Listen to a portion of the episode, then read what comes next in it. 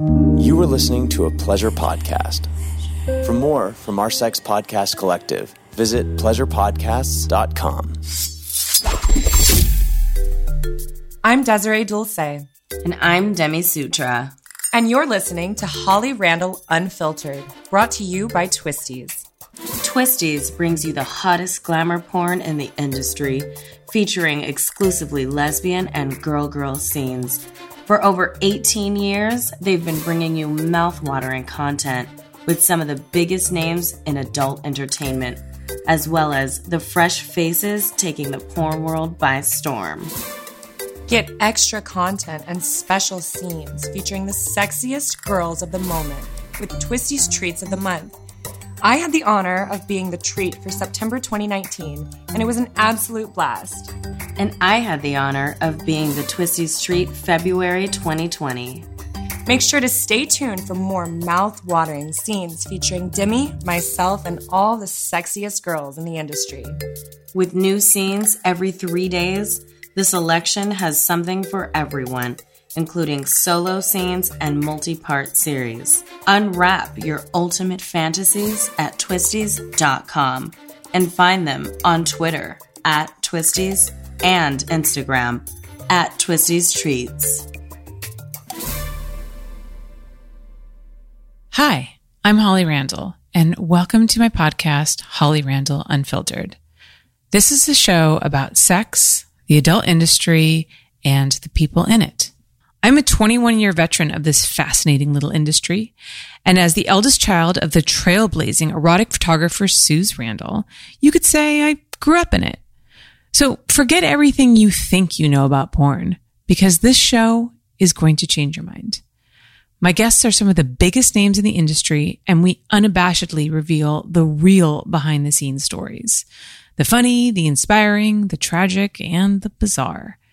Everyone has an opinion about sex work, but few people actually listen to the sex workers. So sit back and prepare yourself for a podcast which is honest, raw, and unfiltered. So today is a very special episode. Now, I know that I say that all the time, and that's true because all of my episodes are special because all of my guests are special. But this one is particularly special because this is the very first time that I have somebody guest host for me. And that somebody is the incredible, the brilliant, the talented, and the not to mention so beautiful, one of my favorite people in the entire adult industry, Casey Calvert. And she is going to interview a guest who I have had requested many, many times, JP the Pope or John Paul the Pope. No, not that John Paul the Pope. We're talking about John Paul the Pope, the bondage expert. He's also a director, he's a performer, and he has his very own podcast. Now, I'm not going to bullshit you guys. I have not listened to this episode. The main reason that I asked Casey to do this for me right now is because I am crazy overwhelmed. I'm about to move for the first time in 20 years. I have these huge projects coming up for Brazzers, which are taking up a ton of my time. And in case you forgot, I have a four month old baby. So Casey graciously accepted my desperate plea to guest host an episode for me so that I have a little bit of breathing room and I don't lose my shit. I know Casey, she's a genius. I've heard wonderful things about JP the Pope. So I have absolute confidence that this is going to be an incredible episode. And I myself cannot wait to listen to it also. So I hope that you enjoy Casey Calvert interviewing JP the Pope.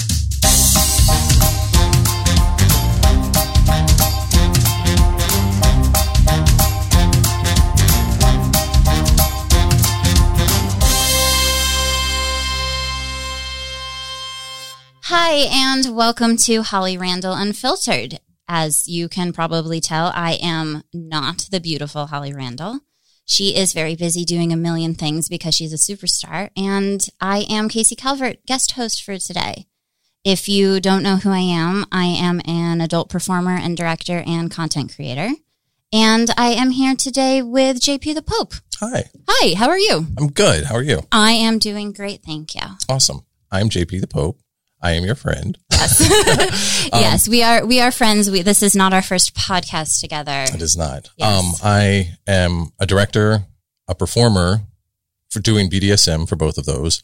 Um, and I am a podcast guy and all of the other weird things. I'm an adult creator person. You're a content creator. there you go. Yeah. As most of us are these days content creators. Right. Which is something we will hopefully get to at the end of this interview. Hopefully. I don't want to jump directly to my plan for the end. Okay. Um, so let's start from the beginning. okay. How long have you been working in adult? Um, this June will be starting my 18th year. So, and it's what, February now, mid February. So Yes. yeah, I'm 17 and a half years or so. And Which is a long time. it's a, yeah, it's, it's, it's weird because it seems like it, it's, I can think back and remember when I first started and it was like this, oh, I'm here and there's this cool thing. And then it doesn't seem that long ago. But then when I really start thinking about how far I've come from where I started, it's, uh, it's been a long It's fucking been a long time. Yeah. Let's let's I want to talk about where you started Okay. and your first job in adult. Um, technically, my first job in adult was back in Atlanta, and I was a night manager for a porn store. Oh, I didn't know that. Yeah, I was. I started off. I was doing like factory jobs. I was the Mhm. forklift guy, and um, working in warehouses. And I was working this night shift, twelve hour thing, and it was driving me crazy. Like I got to a point where I was sick. Like I would, I'd get up, I'd sleep all day, and I'd get up to get ready for work, and I would just get like this depressed feeling. Like it wasn't like a oh woe is me, but I just hated it. I Yeah. dreaded going to work, and I was in a band with a guy who was working at this porn store, and he was like, "Why don't you just fucking walk away from that and come do this thing?" And I was like, "Maybe I will." So I just quit and I went and applied. I applied. I was responsible enough to apply first, and I got hired on and moved up into like the manager thing, and I suddenly became this person who enjoyed porn, but now I had access to as much as I wanted. Um, and I started watching it, and there happened to be a, it wasn't a strip club, it was a lap dance peep show area that we had upstairs. So we had girls upstairs, Yeah. and we had the, the, we called them Jack Shacks, whatever they're called, the place Like a like a go into the room, jack off the, the, yeah, the little video little booths. video booth. Yeah. So we had those, and then we had the section with the the lap dance and the peep show. hmm Um, and I knew all the girls, and I got to know one of them. We started dating, um, which was a big no no in my manager's eyes because he was like, "Don't fuck my girls," and I was Yeah. like, "But I really like this one." Yeah. Um, turns out she was a fetish model. Okay. So this is back in the nineties. Um, and she got hired to go out and actually work for Cybernet, also known, which we know now as Oh. Kink. Yes. And back in the day, um, they had when you went to work for Kink, they had on, on their model page it said if while you're in San Francisco, contact here's a list of all the other producers if you're while you're here and you can blah blah blah. Right. So she went up and worked with Kink. I flew out with her because I was starting to get into photography, and she went and met with my old boss because he was the one that responded back, and he was shooting out of his apartment. Was an apartment? I think it was an apartment Yeah. in San Francisco, and it was what was going to eventually become Dungeon Corp Okay. Um, she showed up, did the shoot, and then called me and was like, Hey, go downstairs, get in a cab, and here's the address. And I was like, Why am I going to this address? She was like, He wants you here because you're the boyfriend. And if you're interested, maybe you can be part of a shoot. And I was like, Oh, okay. uh, And I'm like, I'm going to go work for a professional and take I'm photos. go do. Yeah. Oh, yes. Yes. I'm gonna go. I'm gonna. I didn't even hired. think like be on camera. Right. Right. So I show up, um, I meet them or meet him and we start talking and he's like, do you want to be on camera? And I was like, what's my girlfriend? What the hell? I don't Sure. care. So I did a scene and him and I got to know each other a little bit during the day or during the shoot. And then I went back or that while on that trip, it rained like one day. So we couldn't go through the city. So I was like, Hey, I've got the camera. Let's do a photo shoot in the, the uh, hotel room. We did the shoot. We go back to the South back in Georgia and I start editing and I've got this I think it was Photoshop 7, if that tells you how long ago it was. And I started editing the stuff and I sent him a couple because I had access to him. I had met Peter from Kink, but I was like, he's the guy who runs this bigger company where this Right. guy's, I can, this is attainable. Right. So I sent him photos and was just, a, hey, what do you think of this? Is this something that is even cool or what is, it would be considered acceptable as a photographer? And he gave me feedback. And then like three or four months later, he hit me up and said, hey, do you want a job? Okay. Were these these were like bondage photos? Yeah. These were all, well, the ones that we did was, it was it was artistic nudes. Okay. So Yes. um, that's a genre, by the way. Pretty, pretty bond. Any bondage or no? Just it was just like art nude. My bondage at that point was uh, an extension cord and the phone cable because we Right. all still had landlines. Well, yeah, then. I was going to ask if these pictures had bondage in them. If if They were- they're mortifying now. No, they no, they actually are. Um, they're artsy, and she just kept changing outfits. Okay. So it was kind of like you know in front of the window and over Right. here on this cute place. So Right. um, anyway, he offers me the job, and her and I talk, and I was like, you know, this I have to do this. I'm getting offered a job to go work at a company. Yeah. So I pack my shit, and my shit being a duffel bag, a big book of CDs, and a carry-on roller behind me. And Okay. I hopped on a plane, a one-way ticket to Oakland, and or SFO, whatever it was. I flew Yes. into the Bay Area. Yes. He met me, and I had only met him twice. And here I am going to now live with this dude. Okay. So there was this oh shit in my head. I'm like, I hope everything's going to go well. I hope this guy's not a serial killer. Right. And I had just seen some movie and I forget who the actor was, but it was he, the actor reminded me of John and Mhm. he was into like a lot, he was into like model planes and RC planes. And, but he was also like psychotic and it was Philip Seymour Hoffman. And I don't remember the movie name, Okay. but I just watched it. It was a cool movie, but the character, uh, he played was psychotic and there was all this crazy shit. We get there the first morning and he's like, dude, come on, we're going to go for a ride. I was like, cool. And we get in his truck and we go out riding. We go all the way to the cliffs, right up to the ocean. And he reaches in the back seat and there's fucking remote control planes. So I'm like, holy shit. What the fuck have I gotten into? Yeah. Clearly he wasn't psychotic and he didn't try and throw me off a cliff. Right. So, um, we go do the plane thing and the training starts and he starts, here's basic editing because I knew Photoshop and that's one of the reasons he's like, all right, you can at least, you know, photo, uh, photography and you know, Photoshop. Let me show you basic, um, well, Final Cut. We were using Yeah. Final Cut at the time. So he starts teaching me and I mean, basic, drag it into the line. It, she, He showed me how to import the project, um, to drag it into the timeline. And this is the razor blade and how you cut it out. And whatever you do, do not use this dissolve thing. Okay. um, we trained in his um, apartment Mhm. doing the editing. I kind of stayed there, and we there was like a, a some grocery store walking distance, and we I, that's what we do. We'd leave and go walk over, and then we'd come back and edit and work Okay. and pack because he was in the process of packing up his apartment and moving down to L.A. Right. And he even gave me the choice. He's like, you can come up now and start training, and then help me move to L.A. or wait till I get to L.A. and settle in. And I'm like, well, I'm going. I don't want to sit down here anymore. Right. So he essentially hired you just as his assistant. Yeah, basically, I was. I started out with doing. He would do because he was a one man show for so long. Yeah. So even with him on camera, he would move the camera around. He basically now had me to monitor the camera. Mhm. Um, and he would take all the photos he needed and then say, "Give me some of the JP stuff," because mine was artsy and his was very. This has to be. It was documentary kind of Right. style. So I started doing that, and we so we shot at our house, and we ended up getting um a studio, and so we had the building once we moved to LA. hmm Um, and he got a little more like, okay, I want you to just do photos now. And he pulled back from it. And I would make like, dude, why don't you try this or why don't you try that? He's like, can you do it? And I was like, no. He's like, then shut the fuck up until you can. Okay. So he was, he had a, um, he, it wasn't necessarily negative reinforcement, but he was very, he was very cut to the point. Like there was no bullshit. He didn't sugarcoat anything. Right. He's abrasive to say the least. Yeah. So he was like, he spoke his mind. Like we're roommates, we work together. He was like, you can fuck off until you learn it. So Yeah. I went out and found um, Midori's book, and I forget which one it is, but it's the one she's on the front with like a Komodo. hmm I know exactly what book that is. And I started studying, and because we had rope around, I started Yeah. studying the book. I started practicing on myself. I started, and I had a futon, so I would tie my parts of my body to the futon, or I would Mm-hmm. try and get crazy on the futon with like doing things. And then out of the blue, one day he was like, uh, we had someone that was gonna. They wanted me to shoot. They wanted him to shoot, and he was Okay. like, "Fuck this! I'm out. I'm going somewhere." JP, you do it. And I was like, I- uh, yeah. I Okay. uh, uh, Okay. Yeah. fine. and then um the producer, I forget her, Natalie Demore was her name, Okay. and she had Sasha Monet. So anybody that's Okay. old school, that's another. And she Natalie was like, "Well, here's all the stuff." She would print out all the pictures of the, the position she wanted. She's like, "Here's all the stuff. hmm Can you do this?" And I was like, "Uh, y- yeah, sure." Okay. Because I was good at looking and replicating, so I was like, I could just like we did. like we did yesterday. Yeah, I'll Yes. sit there and I'll reverse engineer it. yeah, And it was super basic stuff. And we got through it. And then we came back and she was like, John, this guy's so good. And he Mm-hmm. was so blah, blah, blah and attentive. And I was like, I'm not even sure who she is, but I'll take this.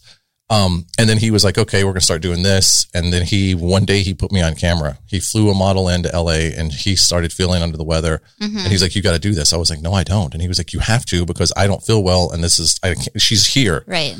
So I think I put a gas mask on and I still had dreadlocks down to my ass. So even with a gas mask, you still knew it, was, me. Yeah, Um, and this tattoo on my Yeah. arm. So, but either way, I was like, I'm hiding. So, I understand. and it slowly pushed me a little more, a little more. I started realizing I always knew that I liked that kind of shit, but Mm-hmm. I'd never, it was still very awkward for me sure.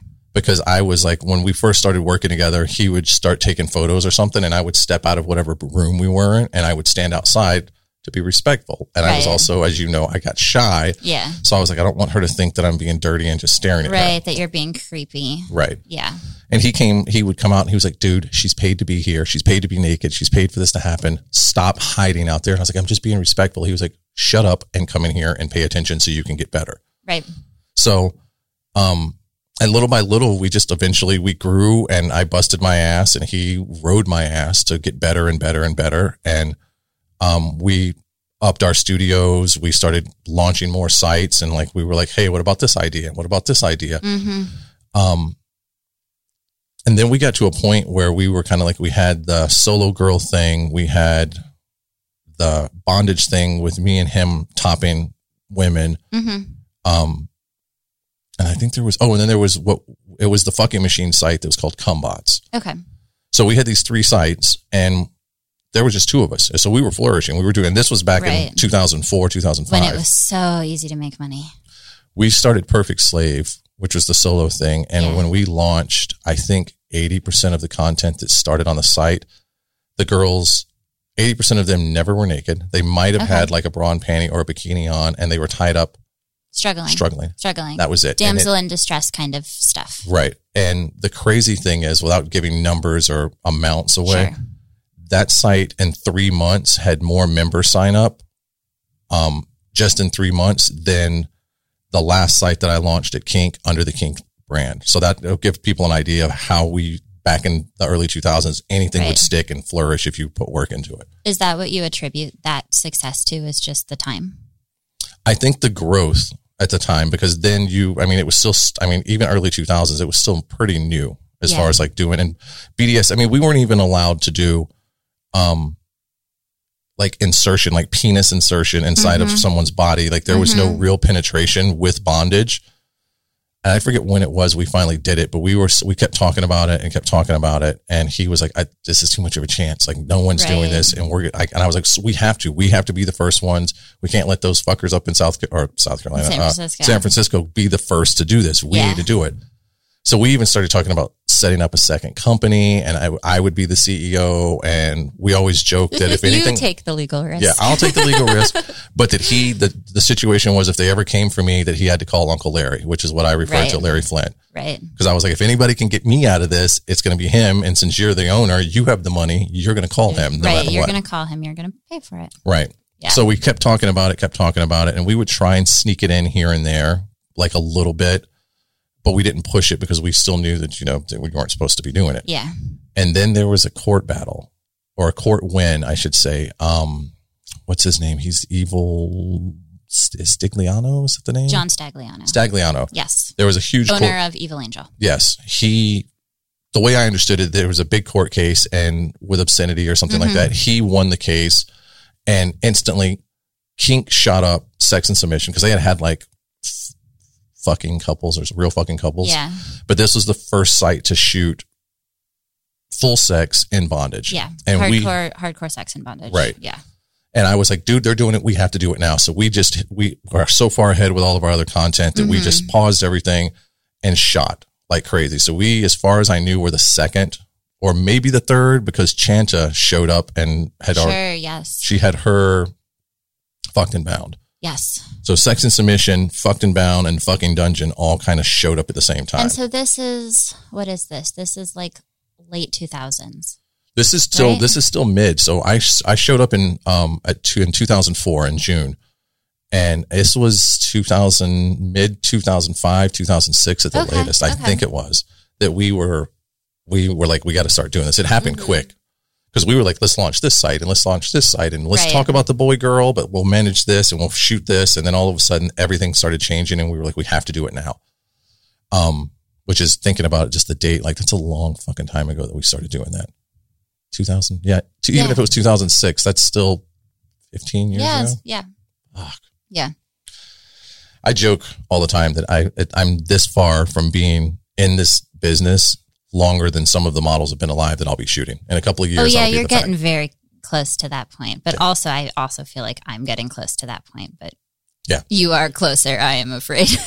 It- you know one of the weird things too of doing this as long as i have i probably we were still in the armory the first time it happened so it's Mhm. had to been at least six or seven years ago um we had a model show up and she was just and i was like why is she acting so weird around me and i because she had been down there talking with the crew so i was like maybe there's they were teasing and they had something because we all fucked with each other and played Sure. around so i was like maybe they're fucking with me um, and she finally, I said, hi, I'm JP. She's like, oh my God, I know who you are. And she's just all wiggly. And I was like, why are you wiggly and Yeah. like this? And it turns out that when she started masturbating, the internet was flourishing because she was so young and I was the guy she had found. So I suddenly had this moment of like, oh boy. I need to go. I'll be back in a minute. I forgot something upstairs, and I was I was uncomfortable and didn't know how to feel because Right. suddenly here's someone who masturbated to me on a regular basis and now was modeling, and their little wish foundation was happening. kind of yes, having a having a fangirl moment. right. But But it it, Yeah. it started to it did it didn't completely subside. Like even today, if I meet someone and they're like, "Oh my god, I used to watch your stuff on whatever, whatever," I'm like, "Oh, that's cool," and I still have the moment, but I I don't get like flustered to where I'm like, "I need to I leave." gotta go. Yeah. Yeah.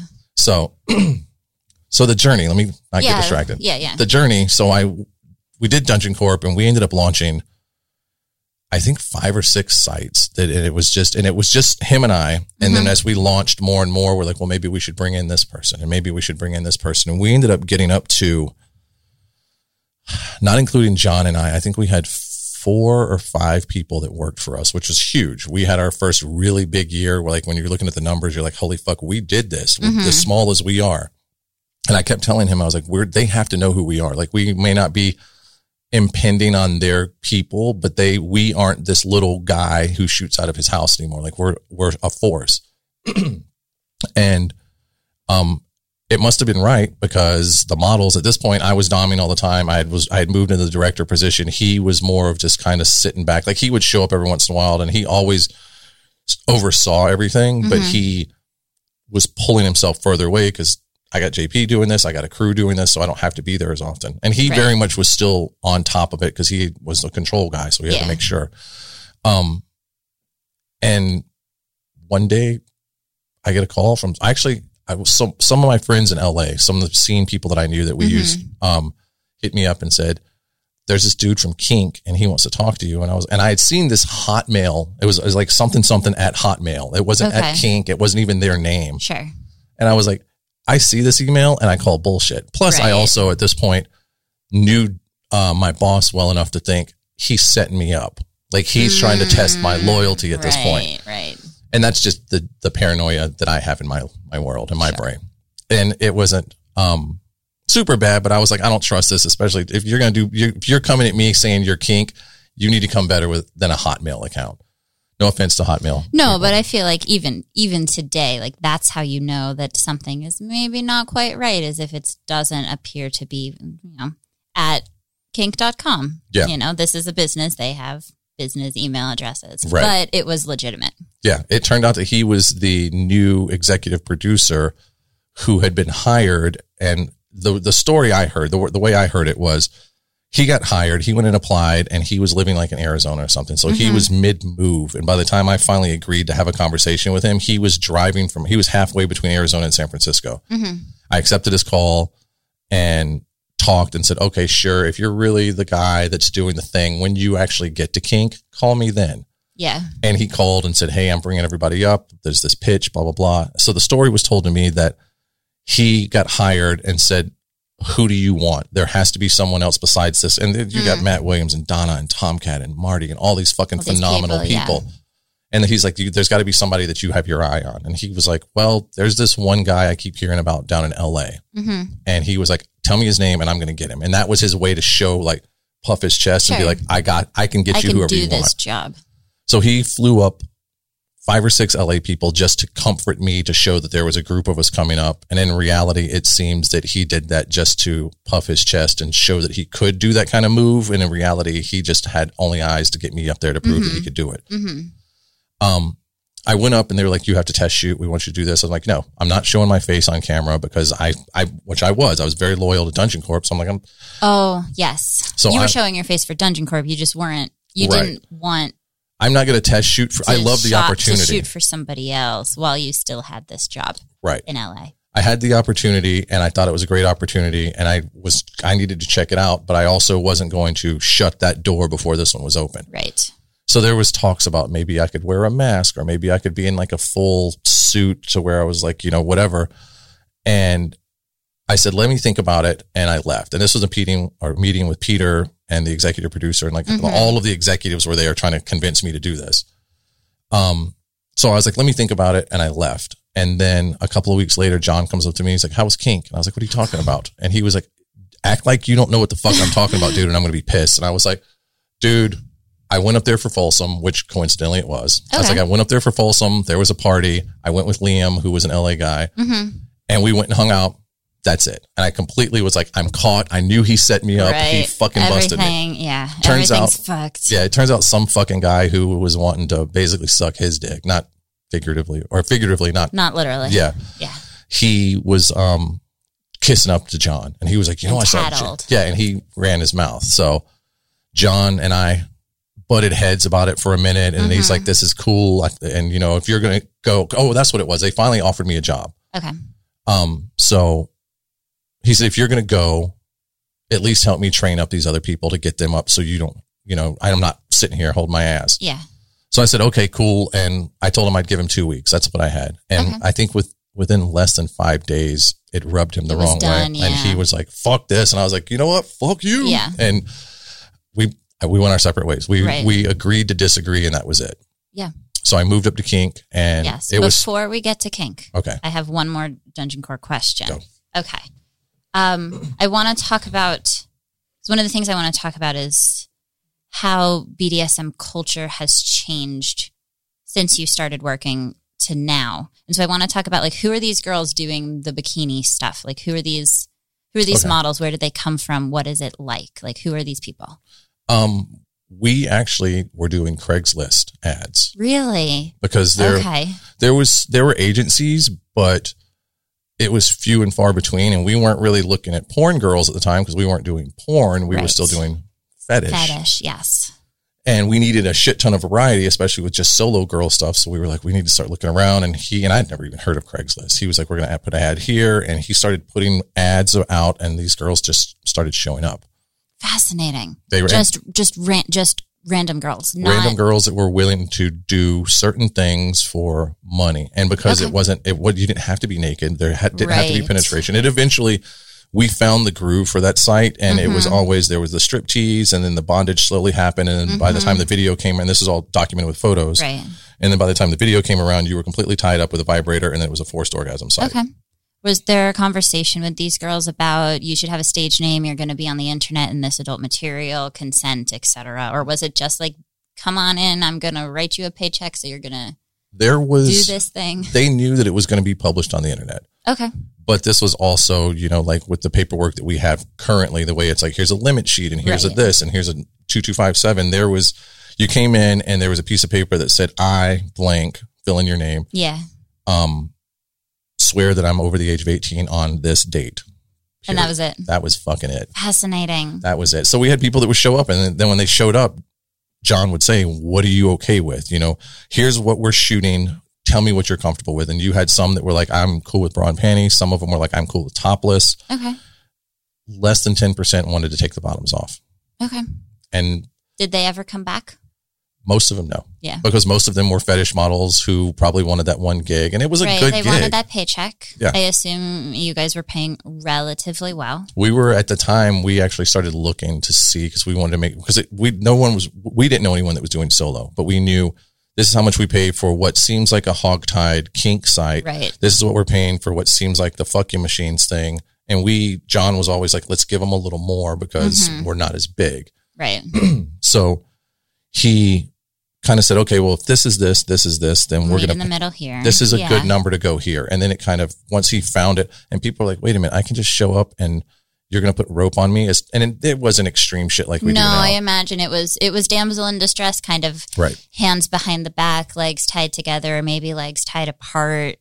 It you know, very simple, basic. maybe a ball gag, like very basic Right. bondage. and some some of it was um it was just it was yeah it was some of it that i was like that's, that's not bondage and i was still new to it i'm like ah.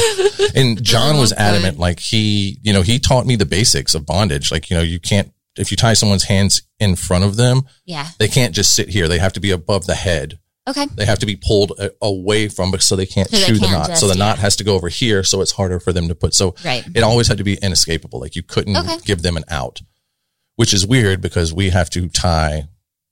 Even now, you still have to tie for sustainability versus the I'm just tying you up. Right. Right. So it has to be loose enough for them to be able to get through a 15 to 20 minute scene, but not loose enough that So they, can can't just get away. fall right out. Right. Yes. Yes. So yeah, they were just a lot of them were random, but at this point we were slowly making enough of a name that we could call this agent and he was like, I've got some girl girl only that would come because we were like, all right, this is it because it just blew up and we're like, we don't Mm-hmm. Right. even know why we're doing this, but it's doing it.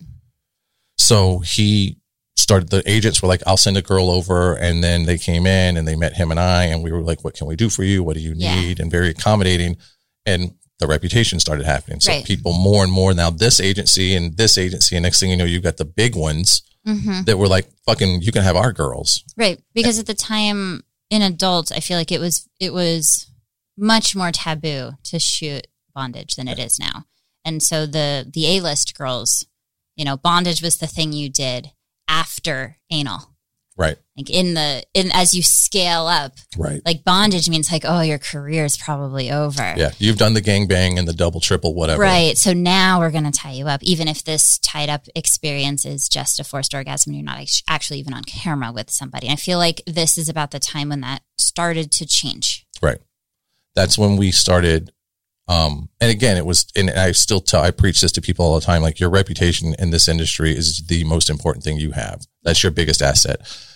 Your body can fluctuate, your appearances can fluctuate, but if you're, as soon as your, your reputation gets Mm-hmm, tarnished, you're fucked. You can, you'll, it's porn. You're going to find a place to still fit, Right.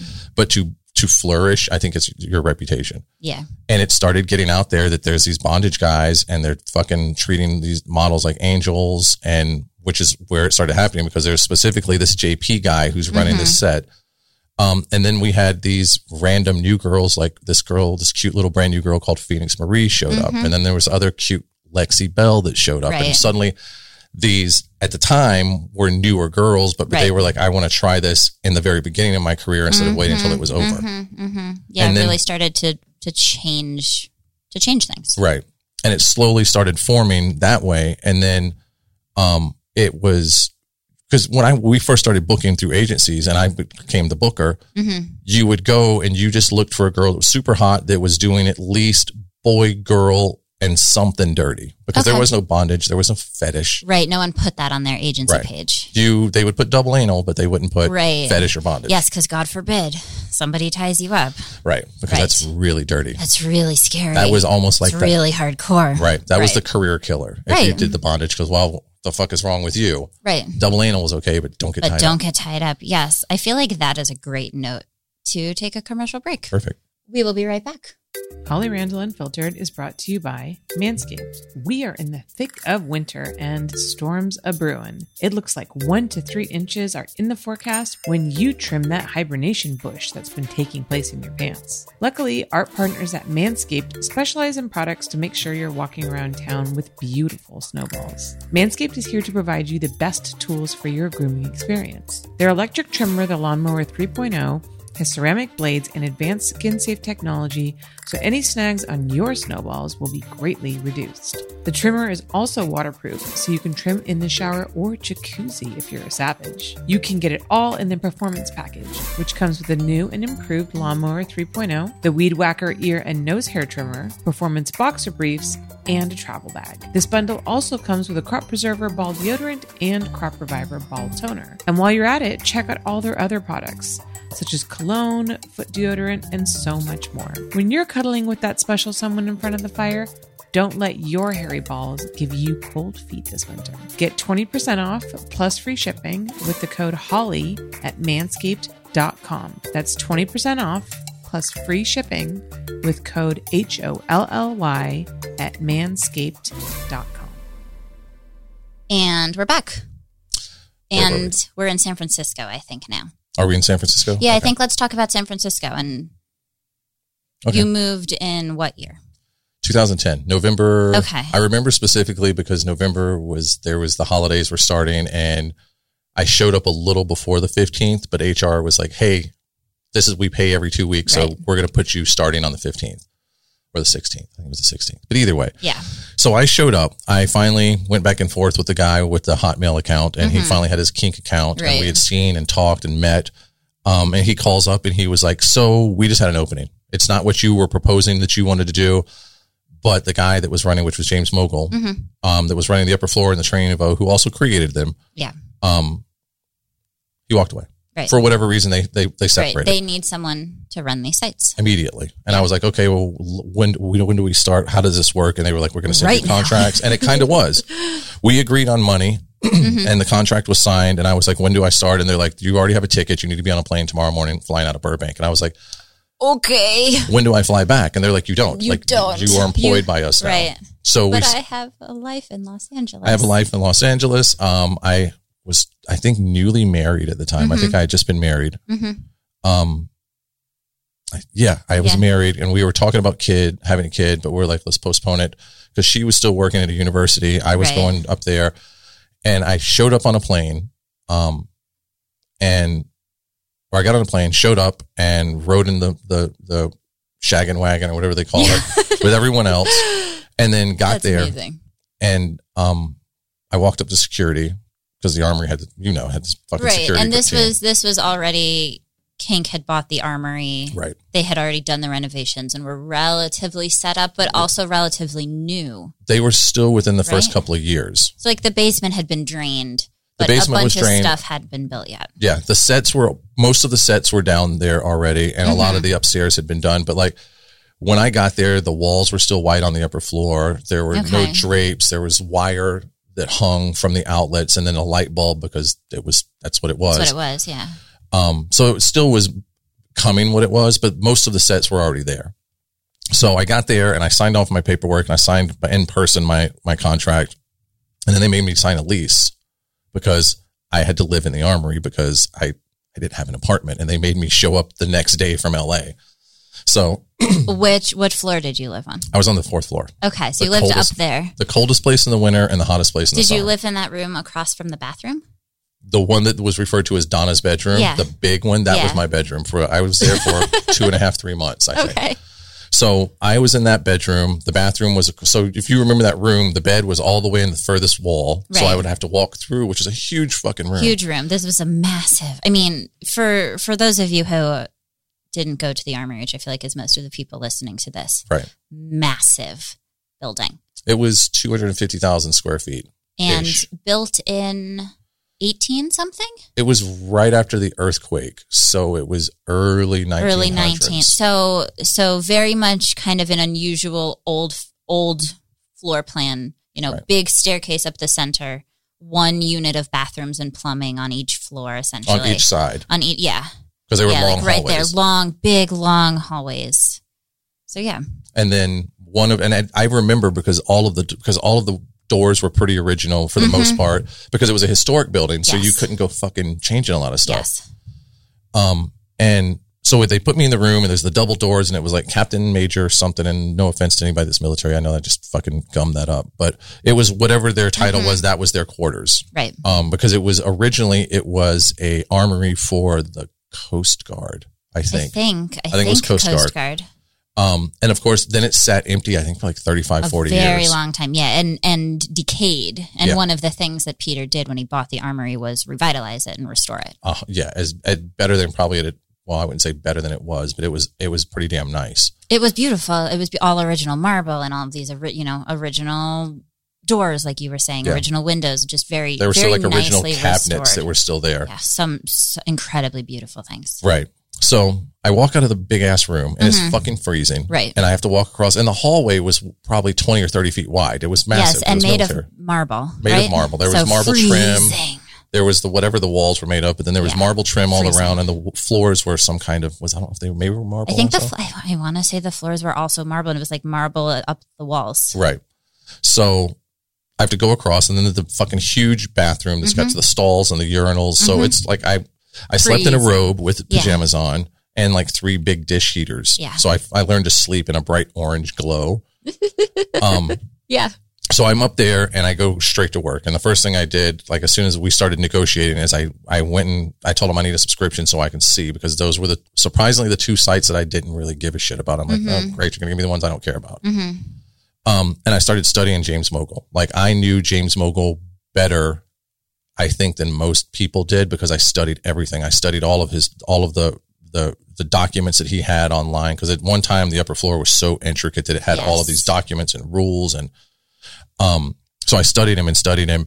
And I was like, I love this about him. I, this I could, and I didn't dislike, I just didn't care. I'm like, whatever. Right. I don't, I don't, I'm going to change this. I'm going Yeah. to change this. And, I'm gonna, and I sat and changed all these things and he was very much story of O, very BDSM DS kind of trainer where I was, I'm cool with that, but I'm more military. I'm more aggressive. I'm a sadist by nature. So I was like, we're going to do this my way. Um, so we changed some things around. I turned it to where the training of O now fed the upper floor. So Right. it wasn't the same slaves. They would rotate. Um, we set up a camera system on the upper floor. I think there were 12 cameras that ran for free at, all day long, 24 hours a day, Mm-hmm. which to me still sucks because we never monetized it. Like there were, Wait, any- it wasn't. It, you didn't have to have a membership to Those were- watch those cameras. those 12 were free. And I was like, we, when we Ah, first I launched had- that, I didn't know that. yeah, it fucking, I still cringe. Like I get chills Oh just yeah, trying to be calm God, about it. Yeah, Um, and I told him, I was like, you know, I would log in because, you know, you just didn't, you didn't go to work, clock in, clock out, and you didn't care. It was your website. You were responsible. If it went down, you were the one in the middle of the night calling IT going, right, what the fuck? right. So, um, I would log in and just check and you could log in at three o'clock in the morning, four o'clock in the morning, and there were five to 600 people chatting in there and they stay, and it was empty rooms. Right. They're watching nothing because the girls are asleep. Right. Um, and it was basically we had this experiment going on. We put ourselves in a fishbowl. Um, the models, the cameras, certain cameras went off too for privacy. Sure. Um, and then 10 a.m. Monday through Friday, the cameras came on in the quarters, the, Mm-hmm. the slave quarters. And I showed up in my uniform. I had this suit suit with pinstripes on it. Um, and I walked in and we did inspection every fucking morning. right. And we would inspect their beds, inspect their clothing. We'd turn them around because it was porn. So, Yeah. and it was all for the free cam. It was, this was all for, the, we didn't record any of this, but we had a ritual and that's how I we, always thought you had to be a member of the site to watch those cameras. no, I, that's, I asked, but they were like, no, that's how we keep people coming. I'm like, no, that's how you keep people getting free. Okay. and we I would mean, leave them on when we did when we did shoots we would leave them on but there was no zooming close up you still had this big surveillance wide Yeah. so you didn't really get to see but you felt like you were part of it Yeah. um and there were there were these rules and because we had them in the hallways and we had them in the slave quarters and we had them in the the dining room and in Mm-hmm, the kitchen and in the, all over the fucking place there were like two or three safe zones and the rest of it was on camera Right. um, so people were watching all the time. And I don't know where I was going with that. Either way, it was Yes. the, the experiment was just it was insane because we had so many people watching us all the time. We would do the that's what it was. We do the inspections, Right.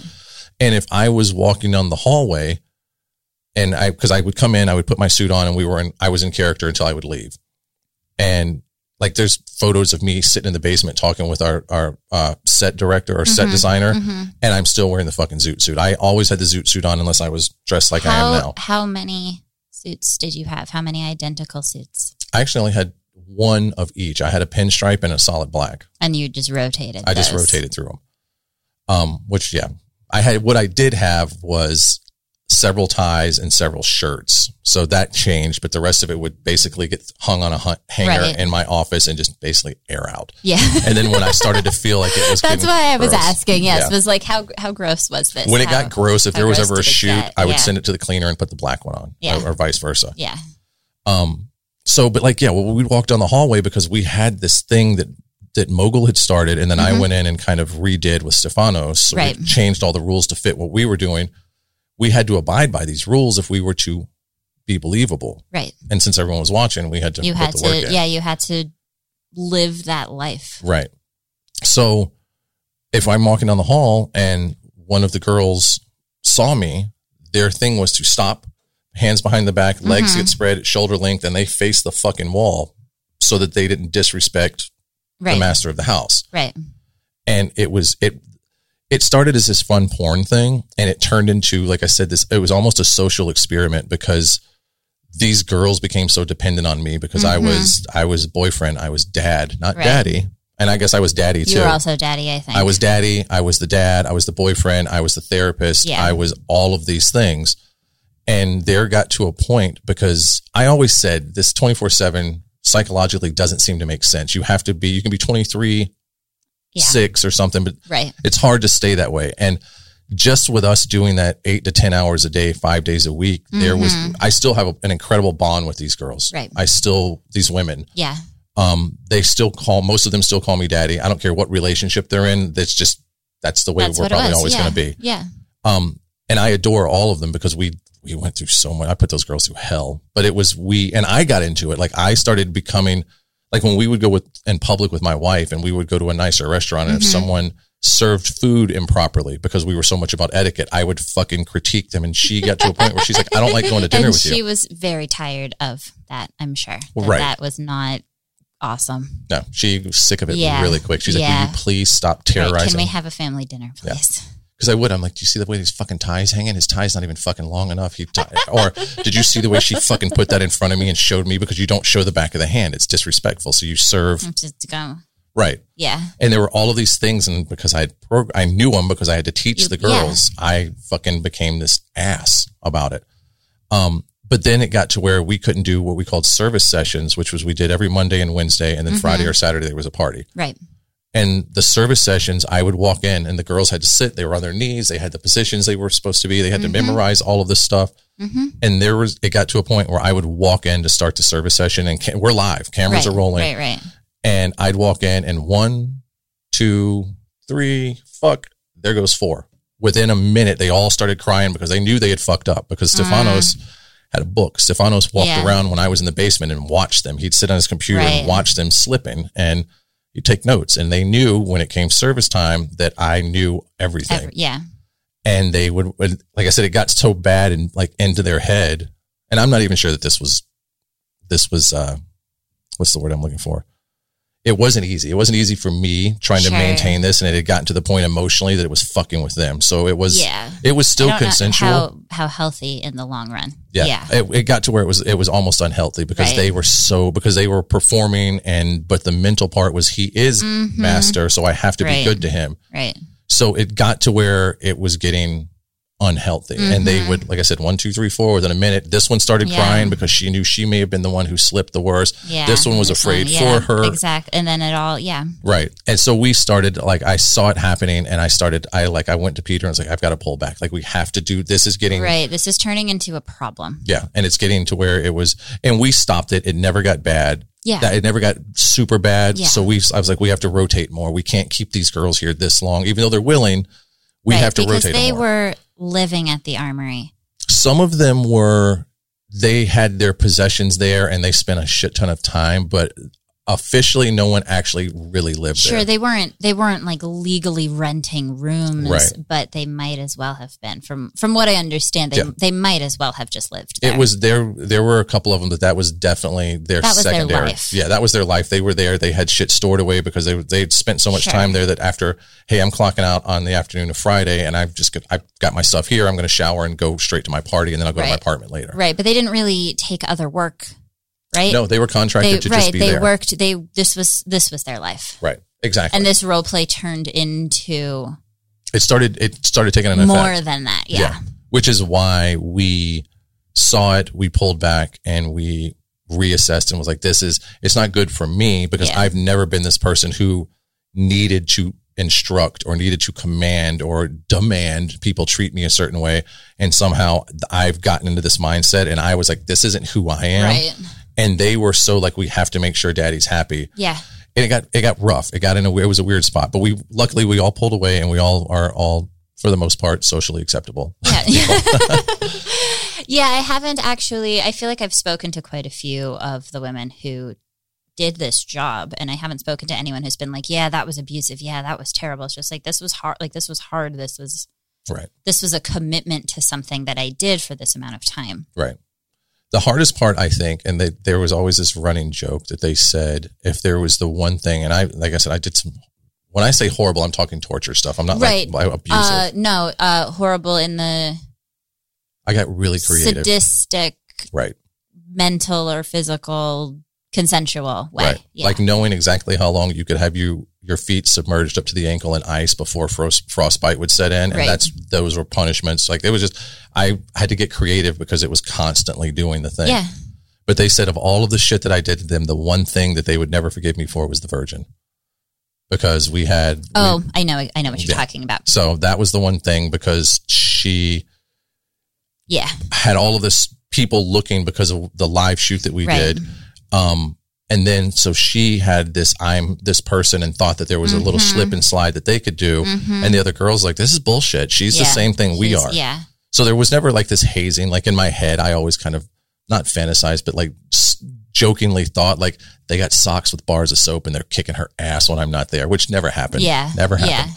But so that was the one thing they're like, if you could have just left her to Right. not come in here and fuck up the beauty that we had. Right. But it was, it was also but it very was also I know that there was also some yeah, the dynamic of that was the rest of them took it Yeah. extremely serious and she kind of was like, ha ha. And it, was- she can didn't I take it seriously. can I serious. clarify for people listening Yeah. what we're talking about? So we're talking about I mean, correct me if I'm wrong, but we're talking about I don't actually remember her name, but the the girl who it's came that you don't. the girl it's in the back of my head somewhere because I watched this shoot. Yeah. Pre me getting into porn, I for sure watched this. Right. But the girl who came to lose her virginity on the upper floor. Right. Yes. She's changed her name since then, but it was a live thing. Yes, live live on camera. She had been fucked in the ass, but she was gonna She did anal. She did yeah. blow. she had blow- been doing porn. She, She wasn't like a brand new girl, but she still had her hymen if you want to define virginity by that kind of nonsense way. which is why we changed the name from losing her virginity to we called it the deflowering of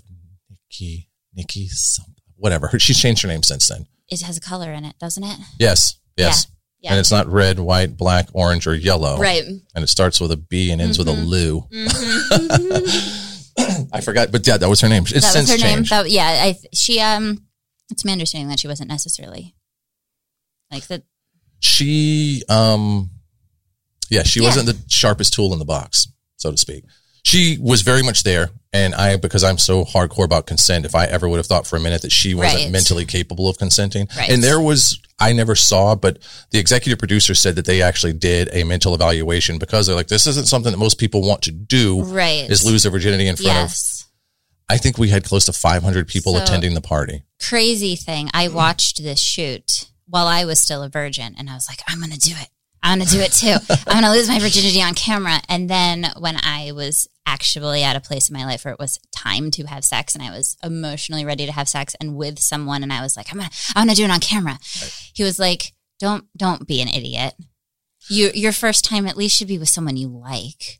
well and And, I that, was like, well, that's fair, I guess. Right. But that it was very much a thing that like was part of my sexuality was this particular situation. right so see there you go Yeah. apparently i influenced And you this was what was this 2010?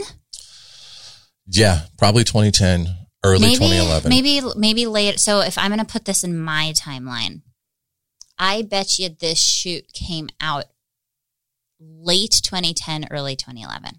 Yeah. If I put this like in my very distinct timeline of becoming an adult, But yeah, I think Yeah. that's when it was. I think it was. But you know, and a lot of people, we caught a lot of slack because they're like, I can't believe you're taking advantage of this poor girl. There's no possible way anyone in their right mind would want to do this. right? And I and what I did, and I had so many people after it was done that worked that in kink who were kind of like, this who's this fucking new guy who's deflowering, Deflowering someone somebody like, on live, live, on cam. Yeah. um, which I still think I might be the only one that ever did that, and it may not be my proudest. Maybe the only.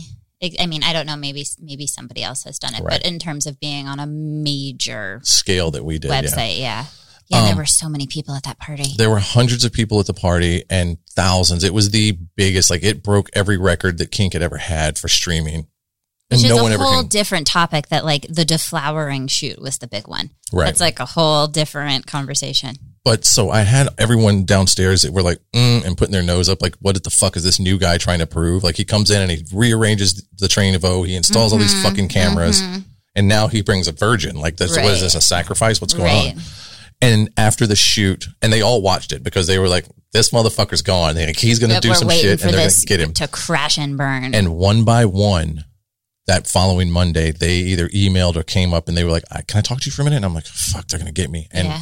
One after the another, they were like, "I can't believe how tasteful you did that, how respectful it was." And I was like, "They like me. They really, really like me." well, because all of these people were people you looked up to. Right. And it's, but these were also like, you know, the head of IT who I again looked up to because Mm, Right. empire that I was yeah, big, with. big, ma- massive empire. Yeah. Yeah. Cause there was, I think at its, at its, the glorious day was, I think there was over 150, 160 people working in that building. Yeah, including crew and everybody else. right. Everybody, all the support staff, all everybody. Right. So, and all of a sudden I was like, fuck, I didn't, I was very much flexing. Like I had to come in and show people I was, I meant business when I was coming. And Yeah. that just happened to figuratively fall in my lap that there's this girl who wanted to do this. Right. But on the other hand, when I started thinking about it, we all were virgins at one point. And Mm-hmm. for the most part, I think most people that are listening, if they probably are not anymore. And you, it, with Sure, but whatever, at some point, everybody is. Everybody is, and everyone loses it. And right. from my experience and anyone that I've spoken to, none of us have this like, oh, it was so romantic and it was so good and it was so. Most No, of it is awkward. And, okay, well, maybe yours is better, but I for the most part, it's I- awkward and weird. So I knew what I wanted, Okay, and I choreographed it. which is what she did. Yeah, I knew what I wanted. I knew that I wanted it to be a certain way, Right. and I didn't lose my virginity until I was 21 because I choreographed it. Right. And I waited until I met the right person who could execute the thing that I wanted it to be. Right. Which is. Uh, it, that's applaudable because, like I said, most people are like, "This first, I got my first chance. I'm going to take it." Right. And like I said, for the most part, and not always, but for the most part, and from people I've spoken with, it's usually awkward and weird. And it, sex is still that way now. You still oh, sure. Sex. and- Yeah. You make funny noises with your body parts Right. and shit. Yeah. So she, and this is the way I told people, she was able to say that there are three men, and it wasn't just any three ran, which it could have been, but it was Jack Hammer, Mark Davis, and James, Mm-hmm. And James Deen. Deen. She handpicked exactly who, she, she wanted. wanted. and there wasn't going to be this. Ooh, sorry, that never happens to me, and the bump. Right. Like you had fucking professionals who were going to be calm Um, and right. And give her what she wanted. how are they How were they? emotional? Were they were they weirded? Were they uncomfortable? they were the most giving and compassionate of the entire because I had to choreograph and I almost felt like a ringleader, like back the fuck up because Right. people, hundreds of people yeah, I, just- surrounded I remember on that video, just like there was no breathing room in that room. Yeah, and it was hot as fuck. Well, it it, was- got very hot in that room. it smelled, and it wasn't Like because there was yeah, just people. There's, People, people and sex. Yeah, Yeah. And there was patience. Like I think that was I think I feel like she was she yeah she was the one who actually came up with the idea that I'll let the the, the public pick. I'll let the the members pick who is going to do it. Okay. and I forget who the first one was, but whoever the first one was tried and tried. And I guess she had like, because we had a doctor on hand just to be safe, right. that she apparently had like a fucking hymen of steel. and there was this, because all of them were well endowed. Yeah. None of them wanted to physically Right. No one her. wanted to injure her. Right. They wanted Yeah. this to be a beautiful moment, even though we were on the upper floor and there were all these people She watching. could still be beautiful. Right. Yeah. And so uh, when I tell people that, I was like, she got to, as you did, choreograph and Right. pick exactly how it went down. So how can you? No one took advantage. She was the one who came to us. She was the one that had the idea, and we basically facilitated. it. And I'm sure people are still going to be like, well, you blah blah blah. But Right. Doesn't doesn't matter. This is whatever, whatever. right, Yeah. and it was, and it was, it's you know, it was a cool thing that happened. It was cool to be part of it, to see these, you know, Jack and Mark and James, who were all known as like really aggressive, hardcore tops, to be so gentle and and Mm-hmm. affectionate to make sure she had exactly. And if they're like, she winced, uh, I, Yeah. and it would fuck with their heart on. Like I got to Yeah. pull back. So they would all, they basically all kind of did it. I don't even remember which one actually. I don't actually remember. did. I don't remember. But then once it happened, there was everybody's like, yeah, Yeah, And yeah. then there That's was what the I rotation. remember is like the dick went in and it was like, yes. And, And- it was this big celebration Right. and then she got fucked. yeah. And then every then they took their turns and it turned into a porno. It's exactly. It turned like from this whole big tension filled thing to like, we're making a porno. Right. It Yeah. went from like, what the fuck's going on to holy shit, they did it and it was beautiful. And Yeah. oh, now there's the porn. Right. Because I don't think anyone felt it pornographic until the mo- Yeah. th- then the sex had finally started happening in the vagina. And Then they're like, oh, Oh, okay. okay. We can make porn now. We are here to make pornography. Right. And Before Right. that, it, there was this event that was part of it. Right. So, um, yeah, Yeah. that was, and, and I still kind of joke. I was like, I hope that at the end of my career that my defining moment wasn't the virgin. Not that I, I, I regret it. I still love that it happened, Sure. but I don't want it to be like he's the guy who did the virgin, not all of the other things I've done. yes. Okay. Well, let's take a commercial break and then we'll talk about the things that you'd like to be defined by. Okay. Okay. All right. We'll be right back. Hello, listeners. Do you love this show? Are you thinking to yourself, man, it's so great that Holly gets all this free content for us to enjoy? I wonder if there's any way that I could support her and help her to create even better content. Well, you can. And I'm going to actually give you something in return for your support by joining my Patreon at patreon.com slash Holly Randall Unfiltered. Not only will you be supporting this independent endeavor, which is my podcast, but you will also get all kinds of super cool perks that are available exclusively to members of my Patreon. That means that you will be able to watch my interviews live as they happen and therefore access them way before everybody else does. You will also be able to get signed prints from my guests. You'll be able to access exclusive bonus content such as My LA Porn Life, the podcast that I do with my production manager, Eva, as well as some exclusive interviews that I do on set with some of the biggest stars in the industry. There's so much at my Patreon for you to enjoy, and I would absolutely love it if you would just go give it a peek, see if it might be worth a couple bucks for you to support the show that you love so much. So go to patreon.com slash Holly Randall Unfiltered. That's P A T R E O N dot com slash Holly Randall Unfiltered. And we're back. All right. Let's, okay. So I feel like, again, putting things into my timeline Okay. of my experiences. Not that long after this shoot, you started working for other sites. By the time I started really working for Kink, although my first, yeah, I think my first device bondage, you had taken over the site, but I was with the guest director okay. Was my first device bondage, which was December of 2011. I, at the time, well, Right? 2011? 2011, I hadn't taken it over yet. I still, Okay.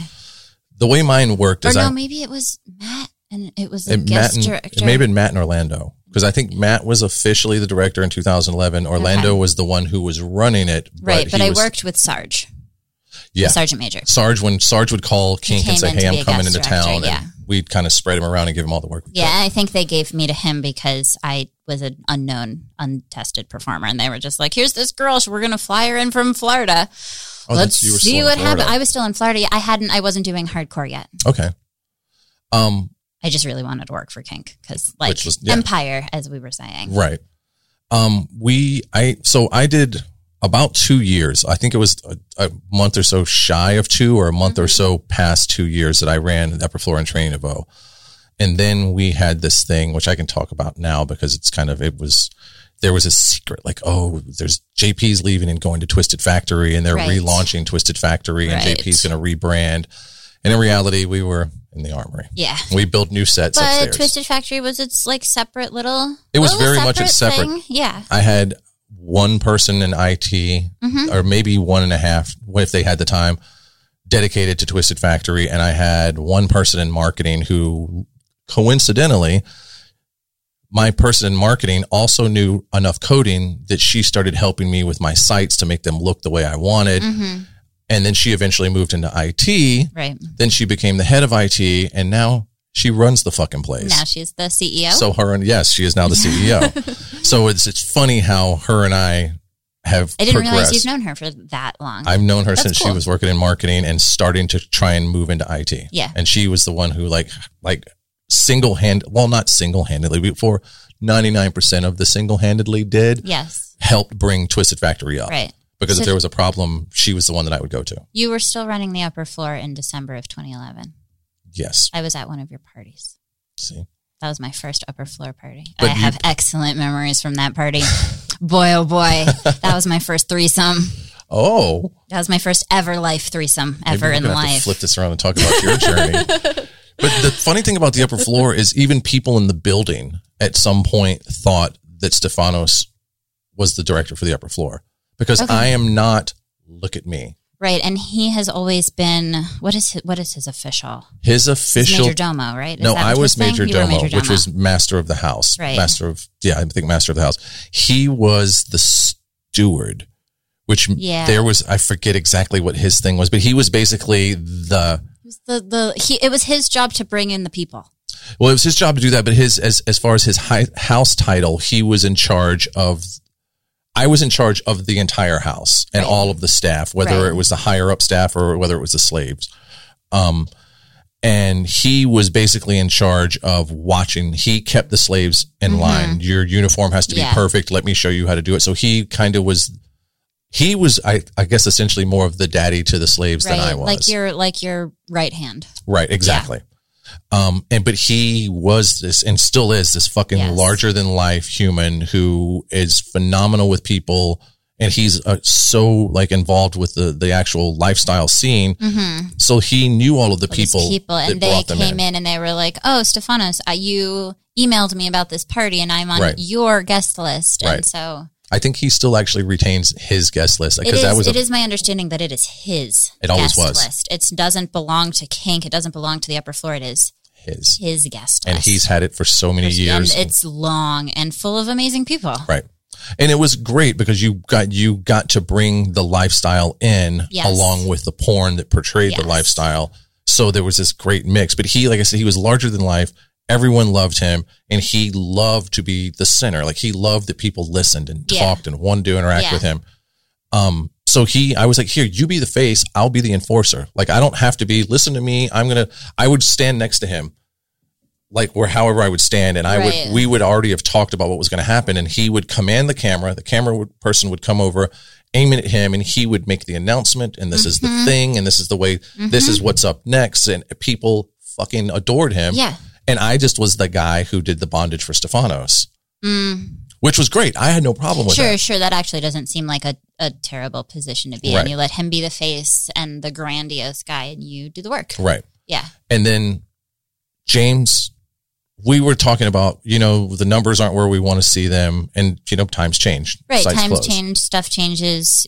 You move up to a different sites. Right. James comes back and James takes comes over back. training of O in the upper floor. Right. And you move to I started Twisted Factory with Right. Sadistic Rope and what was Fucked and Bound, and we rebranded Dungeon Sex. right. And then, Then those sites kind of. I want to jump forward a little bit so this Okay. interview isn't five hours long because Right. we could just sit here and talk all day. right. you moved around a bit. I feel like Right. you you moved around to a bit of different sites. Right. I went Training of O Upper Floor, Sadistic Rope, and Dungeon Sex. Mhm. And then there was, um, I guess, directed a couple of times for Sex and Submission. Mm-hmm. And then Device Bondage became mine. Right. I kind of I did a substitute stint to where I ran it for like three months because they were in between directors. Um, and then I took Device Bondage. Mogul had Hogtied, and Yeah. then Mogul moved to something else, and then I ended up with Hogtied and Device Right, Bondage and right. Fucking Machines. and fucking machines. Right, because after you took fucking machines over after Tomcat left. Right. Yeah. So I, yeah, just lots of lots of move. But that's how companies work, and big companies work. Things move around, and and things change. And then again, I like the girls, the models, right, changing. constantly. I joke with um, Disco is what we call him. hmm My videographer, who I've been working with the longest. Like I think at this, I think we were we're either in our seventh or eighth year of working yeah, together now. And um, he actually, I think he was the one that came up with the analogy, and I really liked it. Was it? It's like being in the industry because he just started his 18th year.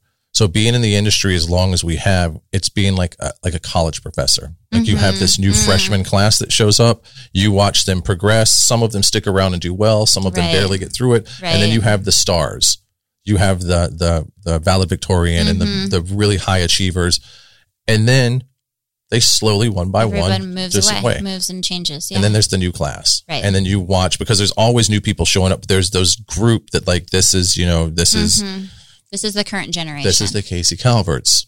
And then back then there was like this is the Harmony and uh, Mhm. the Jezebelle Bonds, you know. So Mhm. we've constantly People seen these classes and, yeah. graduating. So you have this like, and as, as at our age, we very much have this like fatherly kind of Right. like, let me show you and help you get through this kind of thing. So it's kind of weird being around that long and seeing model, model, model, but it's also great Yeah. to see them go from coming in and watching them go places that you Yeah. never even thought they could go. Right. Well, let's let's talk about that. I feel like everybody wants to talk to you these days about consent, and I feel like you just Right. gave me a really nice lead in about being a fatherly figure, and I wasn't actually going to do it, but you set I me up. it.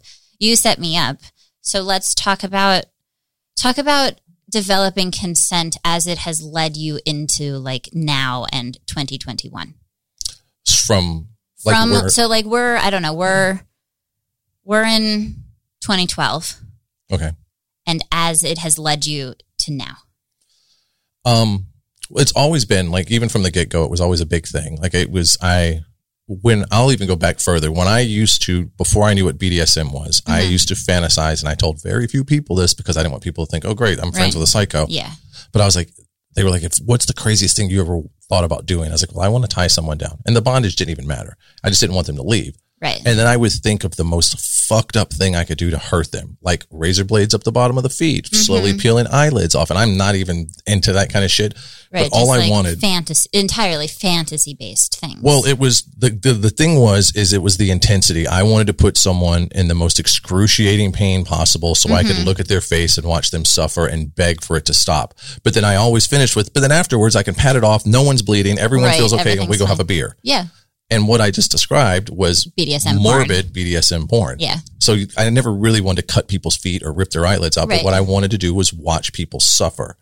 And that's when I was like, oh, but I thought I was weird. So I didn't tell anybody. Turns out I'm just a good old sadist. right right turns out that's actually relatively Right. And it always had to normal be, yeah it always had to be everything's okay at the end. I never had, I, there's you didn't want to be a murderer Right. you wanted to play this game because I have actually a conscience. I, I, I right feel right you're not horrible if I hurt someone actually a like psychopath right. Like I get very aroused if we push to a point where there's there's tears or there's really like the oh my god because in the back of the head all the girls know they're safe and I will stop as soon as they say right but, but the, the, game is real fun the game is hot as fuck Yeah. like yesterday with the belt thing Ooh, Mhm. that was real fun. fun yeah real fun um so I always knew that it had to be okay like if you and I were talking and you were crying because God forbid something bad was happening in your life it would tear me apart I'd probably be right it wouldn't okay." be yeah it wouldn't be a sex thing right yeah there's nothing sexy about real suffering and anguish, but consensual and playing, no Mhm. matter how extreme, because I mean, I do the waterboarding, we have Right. marks on your sure body. sure So that's always been in the back of my head. But over time, I have, I, for a while, things would happen and I saw them, but because of the power dynamic of who was involved, I Mhm. would, I had to kind of stand by and it made me feel like shit. And I, I'm never going to let that happen again right and it got to a point to where I am now. Well, even then, like when I moved to kink, there was a, there was even more of an emphasis on it. So I was like, okay, there's this and this and this, hmm and I've constantly been like, it's always like before anything else, there has to be consent. Mhm. I stopped shooting certain models because they would go into this orgasmic bliss right and they kind of were gone. Mhm. They were so subbed out, and I would sit there and talk to them, and they would like, "Well, What's go- yeah? What's going on? Where am I? and they Yeah. were they weren't there and i was like this isn't consent anymore Yeah. like as soon as they checked out i had to stop Right. and then i was like and the the more there were a couple of them that you shot the deeper they would go and the faster they would get there and Mm-hmm. i was like i can't shoot you like i'm Right. I I, got need my you hands to on- stay with me, which was one of like the very early lessons I learned being a model was like, whatever you do, don't go away. right because you you there you can twilight if you will you can kind Mm-hmm. Sure. of dance that line but you And still you have to feel real good. Right. Yeah. and it's okay once we get to a point to, that I can let you go. But if we're in the, here's the thing. If we're playing Mm-hmm. and I know that what I do, and I've had plenty of models tell me this, that it's therapeutic for them. Sure. Sometimes it's just because they want it. Sometimes it's because they're stressed. Sometimes Right, they've lost a person that they really care about and they just need to get the devil out. Right. But they're always, and there's the therapy. But if you show up and you are so damaged that I, you need me to beat the shit out of you and you fade away instantly, I'm not the therapist for you. I'm not the guy. So, right. and there's been models that I, I was like, I can't do this. Yeah. Like, I, I just can't, I'm not going to do this. I'm not going to be the person who at this point perpetuates whatever damage you already have. So it's always been, and as I've grown through this, like doing all of this, I've gotten Mm-hmm. more and more like strict about how before that's okay because I'm keeping an eye on them to where it's like there's now very like no, no, no, no. Yeah. And like I said, we'll play. I'll get you know we'll I'll Sure. get hard as fuck, but Sure. you need to be present with Yeah. me during the time. And then when we get to the reward, if you want to roll your eyes back and you want to check out then during the orgasm, we've already established that that's all okay. But I'm still going to make sure you're still there because Right. I, the last thing I want is them to be, you know, anybody like, well, he was fingering me and I, I wasn't. Well, so Right. Right. But the conversation about this is what we're going to do today. We're going to do this. If we're just going to talk about hogtied, right, we're going to tie you up, going to hurt you a little bit. Then I'm going to make you come. right, That has already been lined out and consented to, right. And then there's the check in afterwards that we do, Right. which is I think why and a safe word. Right. And there's safe words. Um, but there's also, there's accountability on my part. And I, you know, I've, I've worked with models who call me, you know, a week or so later and like, Hey, I've got this numb spot. And I was like, when did it happen? Because we all kind of, and I would start Oh, thinking, sure. I'm like, and they, and it's always, if I didn't know about it on set, it's because the model model's like, I was having too much fun and I didn't want to tell you. And then it makes me mad because I'm like, that's not fair to me Right. And it's not that I mind saying, here's my, you know, here's the, the, um, workman's comp. Let me pay for your doctor because it happened on my set. It happened while you were working with me. I'll cover it. But what bothers me is that like, I can only be so sorry. My stomach keeps rumbling. You're fine. it's Um, lunchtime. I can only be so responsible. I can watch you and I can see your mannerisms and I can watch your body and I can touch your flesh and I can know this is getting too cold or that's too purple or you're not where you're comfortably you're supposed to be. But there's certain things that I still need you to hold responsibility mm-hmm. over. Mm-hmm. And again, this, if it happens, I'm like, I, you're going to have to prove to me that I can trust you because if I Right. can't trust you to speak up and advocate for yourself, I can't consciously say I'm going to shoot you because I can't guarantee that I can't consent to you possibly not consenting. Right. It's very much a two way street. Right. And I feel like these days, just within the past couple of years, models and, and porn stars who do BDSM, whether they do it in their personal life or just this is something that they do for the camera, Right. have learned about not to go into subspace and oh i can actually have limits and say no to these things Right. and i and i actually it's okay for me to be on a bdsm set and say hey my hand's going numb Right. where i feel like even when i started like if you said like hey my hand's going numb well that was very encouraged maybe like that meant you were a little weak or like you're kind of a pussy and why aren't you just taking it Right. don't you want to take it aren't you supposed to be so hardcore and now what makes you hardcore and what makes you great at the job is the active communication Right. And the details and the limit sheet. And I, that was, as you were saying that there was a model that was one of the upper floor girls. Mm-hmm. Um, her name was Iona Grace. And when she started, there was nothing, nothing that she would not do. right And then she took a break. Um, she really focused on her uh, school. She was going through college. Mm-hmm. And then she's kind of, for whatever reason, she pulled back and she got her, you know, decided I want to come back for a little bit. And when Yeah. she came back, it went from you can do whatever the fuck you want to very extremely detailed, exactly what was okay and what was not. And she's like, I'm sorry. I know this is a lot. And I was like, right I no appreciate no no it. this is wonderful please tell me the things that you do and do not want to right. do And it was because you've already proven that you can. You don't have Mm-hmm. to prove it. Now you come back and do what you enjoy. Right. And to me, that's like, that's, that's a big thing. And not that she didn't enjoy what she did, but she experimented and found out I don't have to take the cattle prod to the pussy repeatedly. Right. I've proven that I can. And it's not as fun for me as This other thing. this Whatever. other thing. Yeah. So, um, fast forward to where we are now, like I not only, it's still huge to me, but not, now I've like, I've broken down the wall Mm-hmm. Because of social media. So people get to know the models better. They get to know me better. Um, so the wall's broken down. I make it, it's been clear for years that I've told people in those interviews that like, you know, this is, they're in charge, not me. Mm-hmm. This is like a spa day. You go to the spa and you tell the people at the spa, here's a checklist of I want the hot rocks and the deep massage and the foot thing.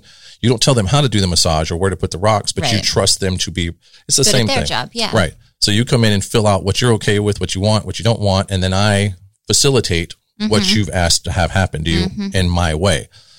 Um, and I've made it super clear. Like I don't run this shit. I am lucky enough to have models who are willing to let me be the sadist that I am and use them. So we kind of feed off of each other. But it's, it's, yeah, it's, and I also, that when we go over the things I've started making public too, is that it's, here's the limit sheet. We've gone over the limits. I know exactly what I cannot do and it sits on set so I can always Right. reference it. Right. But I, on camera, I say, this is in stone. I don't get to change this ever. But But you do.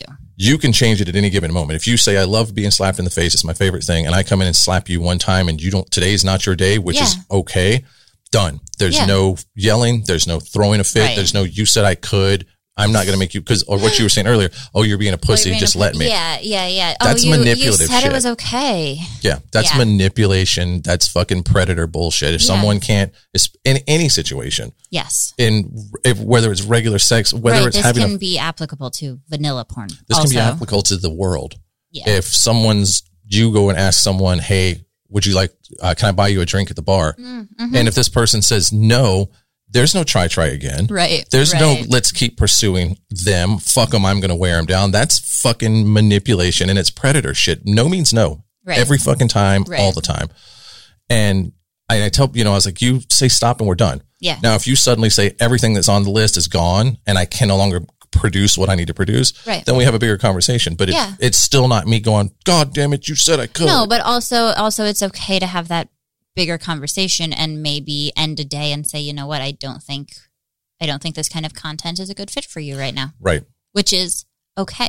it's completely okay. The unfortunate part is is that models think, "Oh, I made JP mad," or Yeah. "I didn't get, I wasn't as hard or, or as tough as he wanted me to be, and he's never going to hire me again." Or God, there's still this stimulus, uh, or not stimulus. There's uh, this, um, um, there's this idea that if you didn't do well on my site, then I'm going to go tell everyone, and now you're blacklisted. And I remember having this conversation at Kink, and this girl showed up, and it was fucking machines, which every, Yeah. we always joked it was like the uh, that was like the, the, gateway, feeder site. right? Yeah. Which was weird because those machines are they wreak havoc on the Hard. holes. Yeah. Um, so this girl shows up and she just the whole time she's oh oh and she keeps wincing and it's just she's I can see like this is not It's cool not for her. Having a good day. So I started, I stopped and I was like, are you good? She's like, yeah, yeah, yeah. It's just maybe some more lube. And we try to accommodate everything. And you could tell she, re- it was her first time in the armory. She really wanted this to mm-hmm. happen. Mm-hmm. And I finally was like, hey, stop for a second. I was like, guys, can I have the room? And, you know, everyone kind of stepped out of the room because I could tell she was fucking with her. Yeah. And I was like, look, I don't think this is the thing. And I was like, I don't get upset. I was like, because this doesn't mean that you don't get to work at Kink. I was Right. like, this isn't, and we aren't, and I I won't say the name of this company that I use as a reference. I was like, this isn't this company where you have to show up and you have to do this and you have to do this or they mm-hmm, can't hire you. Mm-hmm, mm-hmm. The armory is like Disneyland for grown-ups. Yeah. I was like, if this isn't the ride for you, there's like 15 There's others. a whole bunch of other ones I was like- all different variations. And I was like, so maybe instead of you taking this as a defeat, maybe you take this as a learning lesson that the machines suck for you and this isn't cool. Let's go sit at a computer. Walk up to me with my office or to my office with me and let's look. And if there's something else, it turns out she came back and did one of the craziest hog ties. Like she came back and was a fucking phenomenal model doing that kind of stuff. Yeah. The machines just didn't agree with it. Yeah. Yeah. And it, but it's so tough because people think if I fuck up this time, I'm, sh- I'm done. Like I'm never going to be able to do this again Right. and it sh- and it sucks that we I think we're getting better in this industry, but I still think that it, there's still this this bad. God damn it! I thought that was me that time. Maybe they're syncing up now. Um, but there's this stigma that you know that, that if I don't do this or if I don't follow the director back Right. over there in the private room and do the thing, and because there's there's there's I talk about this on my podcast a lot. There's Mm-hmm. this situation where people think that they have to do shit they don't want to do just so they can excel in this industry, and it's not the case. Most of the people that I have seen, including yourself, didn't fuck yourself to the top. Yeah. You, well, you technically you did, Sure, sure, but you didn't have like- to fuck everybody behind the camera Yeah. to get to where you are, and Yeah. that's the thing that I think a lot of people they miss coming into this is they think that they have to put up with certain actions on set from certain people because that's the only way they're going to make it, and it's not. Yeah, I think the best thing we can do is continue being very vocal about it. Right. And continue talking about it and continue saying you do not have to fuck to get a job. That is not your job. You know, you did, you know, fucking, it- it's Nina Hartley says fucking is your job. It's not what you do to get the job. Right. And it's like, yes, yeah, it's, you know, you don't, you don't have to have sex with the director. You, you are allowed to have nose. You don't have to do anal if you don't want to. All of these things. And I feel like as long as we continue to be vocal about it. Right. girls will come in as they do and we'll hear those things from from us people who are theoretically respected Right.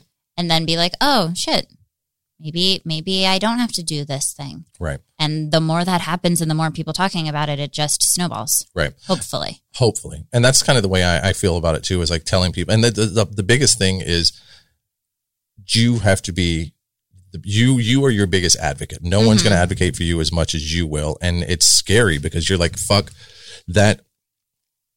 If you sit there and you're on a set and you think, I'm just going to get through this because it's almost over or they're almost finished or I don't want to piss. Right. I don't give a fuck if it's 99% done and you're waiting on this last little thing, whether it's a pop or whatever whatever if the line gets crossed, fuck them. They've crossed a line. Consent is now gone. And then when consent's gone, Yeah. the rape word shows up right because anything sexual without consent is fucking rape, right period. that's just what it is yeah And if people had that in their head, performers, crew, and anyone else Mm-hmm. I think a, a lot less of this shit would happen. But there's this, just, I don't know. It's, Right. it's, and I also follow up with this too. This, we talk about this openly because we, this is what we do for a living. this is our job we we have these conversations every Right. time we go to work it's But Susie at the bank, Right. Jimmy at fucking HR over at Home Depot or whatever, all of these people, this happens in every workplace. We Yeah. just openly talk about it because we're trying to prevent it from happening because there's, unfortunately, there's a small group of people and it's smaller. I feel like every day it gets smaller and smaller Mm-hmm. I that still agree. think, oh, well, she's here and naked and's got her pussy out. So I should be able to, yeah she must want me. yeah No. no yeah yeah So yeah sorry, we went on no, the I consent know we tangent, went on, but- we, but I you started it. I'm blaming you. um, let's do let's do one more. What do you want to talk about to wrap it up? Um, Do you want to talk about? Tell me a tell me a thing you, you we were talking about the things you want to be known for. Tell Oh, yeah. me tell me uh, choose one. Pick one. pick, fuck. um, Or or like a category of things if picking one is too difficult. I think what I have, what I've done with bondage, like I, when I first started, and I'll try and make this short. When I first started, the girl was tied up. You walked in and you touched the breast. And you're like, oh, you're so pretty. You're a dirty girl. Then you put your hand maybe in kind of rub and cup and like, oh, you really like this. And it was kind of, it was a lot to me creepier than it is now. Where to now, now it's it's a lot more hardcore, but it was really kind of like this, like you'd expect this, like Right. The heavy breathing. you know, it, yeah, it's it's it. Thinking back, it almost seemed gross, and it was a lot less. like if you would have told me in 2004 that, you know, one that I would still be around in 17 years would have Sure. blown my mind. But damn it, sorry everybody, I'm really hungry. I think the mic actually picked that one up. But yeah, it is. It's lunchtime. Yeah. Um. So, but that it did even more so that I would have been the person who was waterboarding people Right. and using words like cunt and whore. And Mhm. I don't know if those are going to be okay for you too, but might, yeah, that might. I don't actually know the rules. yeah, there's, I, I know that one gets flagged sometimes, but I, these really degrading words, Yeah. um, that I use in talking to, to, to women like this and, and like I said, waterboarding people and, and beating people until they're black and blue and like making people cry and please, please, please stop. And obviously, this is all consensual. But if, Right. if you would have told me in 2004 that I would be doing this one day, I'd be like, bullshit. The fucking, I'll go to jail for something like that. Right. Which is nice because it's allowed me to enjoy what I do. Not that I didn't before, but yeah. it's so to see it blossom. And it's not just me. It's not like a JP did all of this. We as a collective in the BDSM community did it Right. uh, on the internet specifically because Yeah. it became, like I said, we couldn't do sex, Right. you know, for a while. Right. So you do the other things. So you did the other things, but so to see, so to be remembered for someone who not only did the tie the girl up, slap her around, make her come, rinse and repeat for however many umpteen Right. years, but doing things like the movies that I made. I want to be remembered for that, like taking something that was supposed to be so dark and hidden, even in the mm-hmm. corner of the porn store. We don't talk about the crazies that do this, to making movies that that reflected what we did and doing in them in a way that put them on a wider scale for people to pay attention to because fuck 50 shades of gray period that's bullshit all of it and that's fucking con- non-consensual r- rape is what that is um fuck it i said it Yeah. care. No, it's it's it, fuck Fifty Shades of Grey. yeah so but i and what made me start doing it is it was crap like that that didn't represent us or it was like you'd see this really awesome movie and they put duct tape on the mouth which i fucking hate um which is fine i guess if that's your thing. But i started seeing shit that had crappy bondage in it and i was like why can't they get this right? So i decided i was going to start doing my own. And i am mm-hmm. not tarantino. I'm not you know some of these big directors but i want to be remembered for for coming out of the darkest corner of porn and mm-hmm. bringing it more into mainstream. And also because there, there is like, I have developed with the reputation. I've, I've developed, I mean, I've worked with probably some of the biggest names in the porn industry. Oh, I think you can claim that. Yeah. Yeah. And to, to when I started, we were working off Craigslist Right. to where now people like, are like, oh, this, that's JP. Fuck yeah. I want Right. to do it. Angela White is going to come and shoot with you. Right. You know.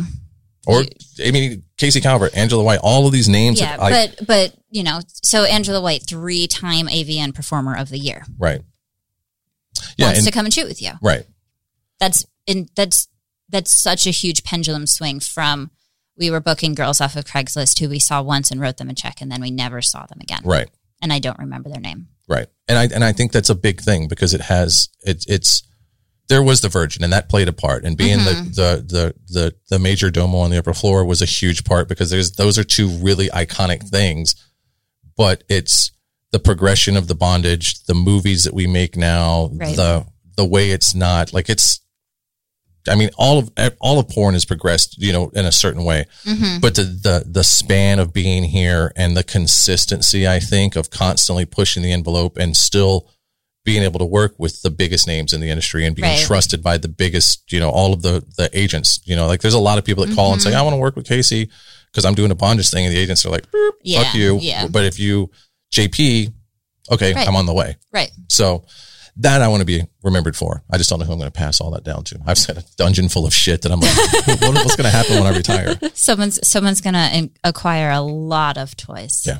Hopefully it's not all rusted by the time they get to it. But so yeah, I think that's it. I think in a nutshell, it's being um known as the meanest motherfucker on the internet, but also known as one of like a very respected person in the adult industry and recognized as such because it's still you know, I've seen people make one movie a year because they did it under Evil or they did it under this brand or that Mm-hmm. brand and they get nominated for director of the year and I produce hundreds of movies a year. I don't do the big features, but some of those are just gonzo shots that turn into a movie. And I get web director. Mm-hmm. So to pull out of that and not be the niche site or the Right. niche director Right. or to the get nominated in a in a bigger category. Right. To to be recognized, not not necessarily nominated. This doesn't have to be an awards specific thing, but to be to be recognized as a a, part, a branch of the industry, a part of the industry. Yeah. And that's kind of what I'm, and that's, that's my ultimate goal is to be, and I'm getting there. Like yeah, I feel like you did. are. Yeah, it's moving in the right direction for sure. yeah, when we did the movie and it pulled up to mainstream and it snuck out of the BDSM and got Right. put in, it scared the shit out of me because I was like, Oh, I we're in the want- thriller I category. want BDSM. That's all I was going for. I didn't yeah, we didn't mean to get into this thriller Yeah, category. I didn't know oh you boy. guys were going to put me up here with all Yeah. the big names. yeah. So getting to that point and having people see it and be like, this is the guy who taught me that BDSM is okay to be. And this is the guy who made these movies and is respected because of even though he did the meanest things, he Mhm. was the guy who was. You know, so it's it's having that legacy of that rather than just the Right. one thing Right. because there's so much more to it. Yeah. So I think that's a perfect way to end. perfect. Wonderful. Yeah. All right. All right. Yes. Thank you so much for watching. I believe Holly will be back next week with regularly scheduled pro- programming. But thank you so much, JP. Thanks for having This me. was really lovely. Thank you for participating in this Thanks guest directing, This guest fun. hosting experiment. All right. Hopefully, the story doesn't scare everybody. Thank you so much. Bye. Thank you so much for listening. If you love my show and want to support it, I ask that you take the time to rate and review my podcast. Now, if you're not sure how to do that, you can go to ratethispodcast.com slash HRU and you'll automatically be directed to the various podcast apps your device supports and then be led to the place where you can rate my show. Five stars, of course, and leave your glowing review. Okay, it doesn't have to be glowing, but you know, say something nice. You can also financially support this show through my Patreon by visiting patreon.com slash Holly Randall Unfiltered, where you get so many perks for your support. Things such as early releases and live recordings of my interviews, merchandise such as stickers, mugs, and hoodies, autographed copies of my photography books, free access to my private Snapchat and not safe for work website, hollyrandall.com, and my bonus podcast, My LA Porn Life. Also, join my Facebook group at facebook.com slash groups slash Holly Randall Unfiltered, and you can watch the video versions of these interviews at youtube.com slash Holly. Oh, and of course, sign up for my newsletter at hollyrandallunfiltered.com and get all the info on upcoming guests and special projects. Again, thank you so much from the bottom of my heart for supporting my podcast in whatever way that you can.